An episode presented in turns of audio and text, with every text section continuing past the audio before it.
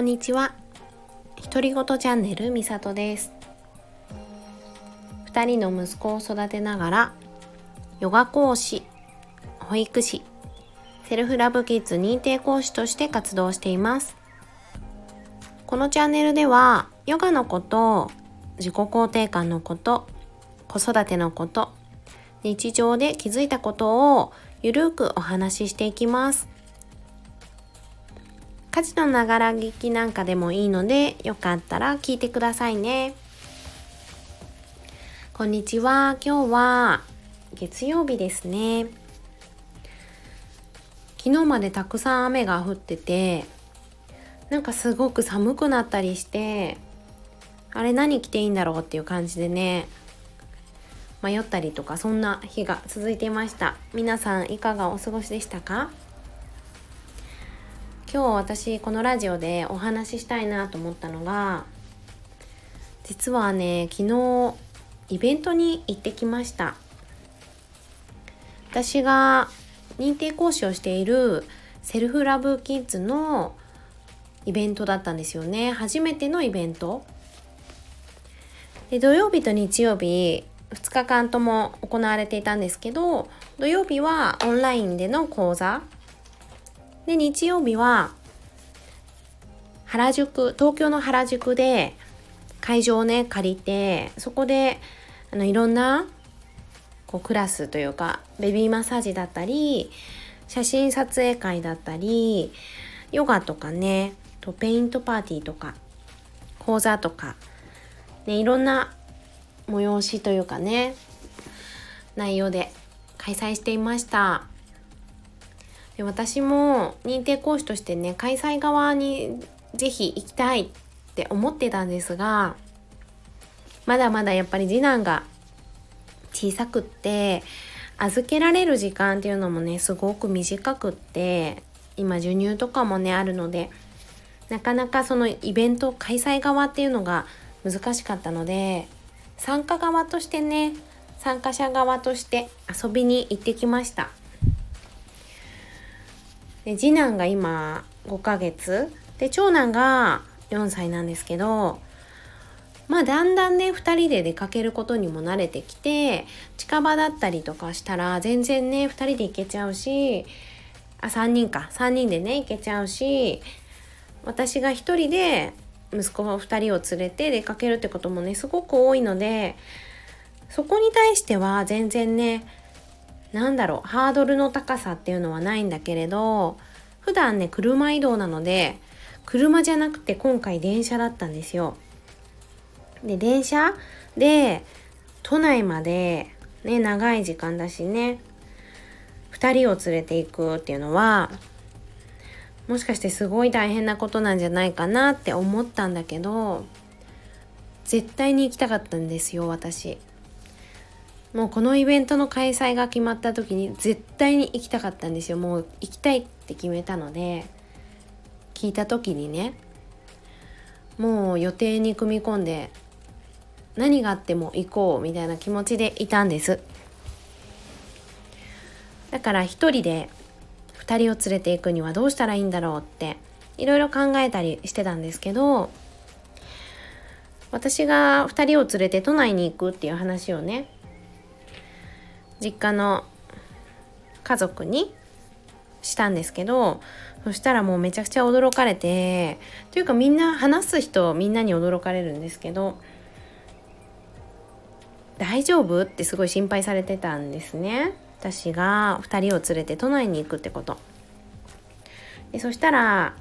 心配してくれた妹がついてくって言ってついてきてくれました。優しい。本当にで結果的にはね昨日すごかったじゃないですか雨が。で私ベビーカーでね行こうかなって思ってたんだけど雨だし妹も来てくれるから手があるってことで抱っこ紐でね行くことにして。でやっぱ雨だと荷物も多くなっちゃったりして結果的にはねすごくすごく助かりました。妹に来てもらってね。で私は写真の撮影に行ってきました。親子写真をはるさんっていうねカメラマンの人に撮ってもらってすごい素敵な写真を撮る方でね楽しみにしていたんですけど息子がね長男が会場に着いた時にあどんな風になるかなっていうのだけちょっと懸念してて次男はねいいんですけどね長男が楽しくなっちゃうとね結構うーん動きたくなっちゃう性格なので会場でそのフォトブースっていうのがあってそこでねきっと撮ると思う思ってたんですけどそのフォトブースにいられるのかっていうじっとしてっていうところをちょっと私はね心配をしていました。なんですが長男はね電車が好きなので電車にね乗ってる時すごい楽しそうだったんですけどちょっとね雨の中長距離を歩くっていうことに慣れてなくってですね普段本当に車ばっかり乗っちゃっているので雨で傘を差しながらその会場まで歩く時に結構疲れちゃったんですよ。それで途中途中ねしゃがみ込みながらもうエネルギーがなくなっちゃったって言いながらでそれをね私はちょっと励ましてあじゃあさ会場に着いたらさエネルギーなくなっちゃったからチョコ食べちゃう？とか言いながらねラムネも持ってきたんだよ？とか言って言いながらなんとかなんとか会場までたどり着いてもう疲れちゃったよ？とかって言いながら会場に着いたのであなんかちょっと機嫌が悪いかなって思ったんです。なんだけど会場に着いたらなんかもう遊べる場所を見つけたみたいですぐに。私からパーって離れてその遊ぶところで他の子と一緒にね遊んでたりしてでもう着いたらすぐね順番だったんです。お写真の順番ですってなったからどうかなって思ってたらなんかすごくその写真のところにあるおもちゃなんかドーナツとかケーキとかの作り物もあったりねいろんなあのおままごとみたいなのとかパウパトロールとかねおもちゃもあってそれでね遊んでて結果的にはずっと写真の間ねなんか楽しそうにニコニコしながら遊んでいてくれたので私はあ良かったなって思いました。もう寒いって思って私も着込んでいっちゃったんですねいろいろ。途中でね寒くなって辛くなっちゃったら嫌だなと思ってヒートテックとかね着ちゃってたからもうついてすぐ写真撮影ってなったら私がもう汗だくになっちゃったのでで仕上がりがどんな風になるかちょっと私が不安は不安なんですけどでもね楽しく撮影ができたのでよかったなって思いました。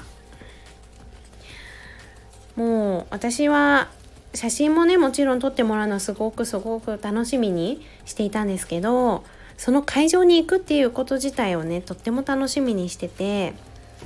でそこには他のね認定講師の方とかもいっぱいいらっしゃってであの主催のななこ先生ももちろんいるし会ったことないんだけど会いたいって人がすごいたくさんいたんですよ。だからもう私はもうそれが嬉しくて会場でたくさんの人に「初めまして」って会えたのがすごいすごいね幸せだったしお話できて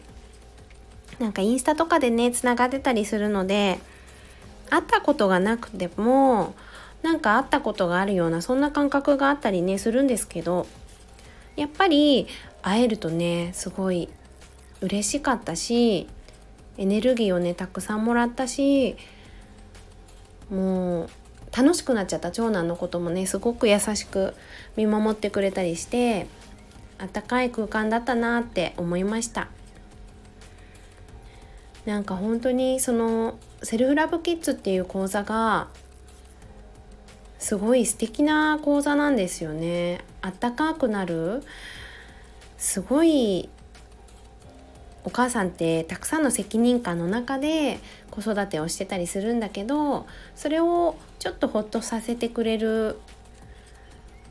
肩の力を抜いて子育てできるようになる。そんな講座なんですけど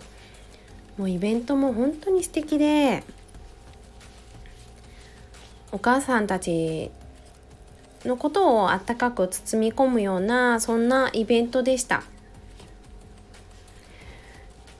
講座もたくさんねあって私も本当にあのインプットが大好きなので講座たくさんね申し込みしてあの今は本当に次男と一緒に寝落ちする毎日なのでリアルタイムでねちょっと見れなかったものもたくさんあったりしてこれからね少しずつアーカイブを見てお勉強しようかなって思ってます。まあそんな一日でしたね昨日は。もう都内に行くことなんてないですから。久々の原宿ですよ。全然変わっちゃっててあれ？駅こんなに綺麗だった？みたいなところからなんか建物もすごい綺麗な建物ができてたりしていやびっくりですね。私が思ってた原宿じゃなかった。し雨だったんですよ。ものすごい雨だったんだけどなんか人がものすごい多かったですね。晴れてたらもっと多いのかな。みんな傘を差してたから竹下通りってあるじゃないですか。メインストリートみたいなところ。そこはねもう絶対に通らないと思ってたんだけど子連れだから。外からね見た時。あの帰りの電車に乗る時にね竹下通りがちょうど見えたんだけどそしたらもう傘で埋まってんですよ通りが。お花畑みたいに。すごって思って。もう私が住んでる茅ヶ崎ってそんなに人がいっぱいになることないからあすごいな都内ってって思いました。エネルギーにあふれてますね。それで私の長男とね次男とね妹で4人で行ったんですけど私の長男ってね昼寝がとっても苦手なんですよ。なんだけどね昨日帰りの電車でね疲れちゃったみたいで珍しくね寝たんですよ。で次男も寝てたの。抱っこで寝てて2人がずっと寝ててくれてで座れたからすごい帰りはなんかね快適だったんですよ。妹と喋りながら。でその時に妹に言われたことですごい印象深かったことがあってなんか今日は来てくれてありがとねって雨の中大変なのに一緒に来てくれてありがとうって言ったら、ね、行かない方が心配だからねとか言って言ってくれて。でだけどよく子供を連れてね原宿に行こうと思ったねみたいな感じで言われていやもう行きたかったからとか言って 言っててもう行けるかなってなんとなくみたいな感じで私は言ってたんですよ。で私多分妹とねタイプがちょっと違うの。無鉄砲なんですよ私が。いけるよね多分みたいな感じで言ってるから結構ね計画的にも無計画だったりするんですけどまあいけるようになんとかしようっていう感じのスタンスで私は動いてるので。でも妹はああ子供がいたら無理だよねって私だったら思っちゃうなって言ってて。だからお姉ちゃんのことすごいなって思うとか言って言ってくれたんですね。だから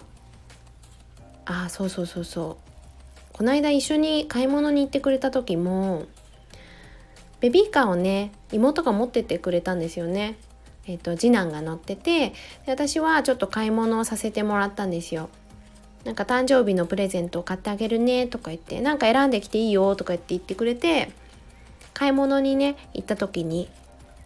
次男を乗っけたベビーカーを妹が持っててくれたんだけどその時も妹はね絶対ねお店にね入ってこないんですよ。でなんかあ特に興味ないからお店に入らないのかなとかも思ってたんだけどお店ってちょっと狭いじゃないですか服屋さんとかね雑貨屋さんとか。でそこにベビーカーでね入っていくのがあちょっと私には無理だって思ったみたいで妹が。ベビーカーを持ってるとこんなに大変なんだねとか言って言っててもうね買い物も諦めちゃったよとか言ってたんですよ。でね私はもうどんどん行くんですよベビーカーでも。というのもね、まあ、毎日毎日じゃないかもしれないけどベビーカーに乗せて出かけるってこともねたくさん経験してるから最初はちょっとあーベビーカーって大変って思ってたけどもうねどんどん行けるようになっちゃうんですよ。やっぱ日々日々うん積み重ねてるから。だから妹にもそんな話をしてあーでもベビーカーを押すのが日常だったりするからそうやってねできるようになったりするんだよって、うん、今はね一日ベビーカー持っててねって妹にねその日お願いしたりしたけどそれが毎日になってきたらそういうこともねできるようになってくるよ大丈夫だよっていう話を帰りにしてました。だからねやっぱりなんだろうなお母さんになってあこれちょっと難しいみたいなことっていっぱいあるんだけどやってみるっていうのも大事だし積み重ねていくっていうことでうんできるっていう自信が少しずつ少しずつ育まれてね今2人目が生まれた今1人目が赤ちゃんの頃よりも全然行動できるんですよ。今までやってきたから大丈夫って思ってるしね。2人になって大変なところもあるけどいやできるきっとって思ってる。私がね。それはだから自己肯定感がだんだん育まれてきたっていうことかもしれないしうん子育ての経験を積んでちょっとレベルアップしたのかもしれないしうんいろんな要因があると思うけどなんかそんなことをね妹と話しながら感じた。一日でした。私も昨日は妹が来てくれた。ねそれは本当に感謝でありがたいことだしね。だけど子供を連れて子供2人を連れて都内に行けたってていう経験しかも雨だった。雨だったのに行けたっていう経験はまた私の中でね一つ自己肯定感を上げてくれたし自信になったしそして感謝の気持ちもねたくさん持てたのでとってもとっても温かい思いになった一日でした。疲れたけどねもちろん。それはもう当然のごとくねやっぱ都内に行ってずっと抱っこだったからちょっと疲れちゃったけどでもね気持ちはもうみちみちに満ちたかなって思います。ねそんな感じでした。また6月にね今度は福岡でそのセルフラブキッズのイベントがね開催されるんですよ。私はねそっちはちょっと関わっていきたいなって思っててまだ全然何も決まってないけれどもうん何かでね関わることができたらここでもねお知らせさせてください。それでは今日からまた新しい1週間が始まりますね。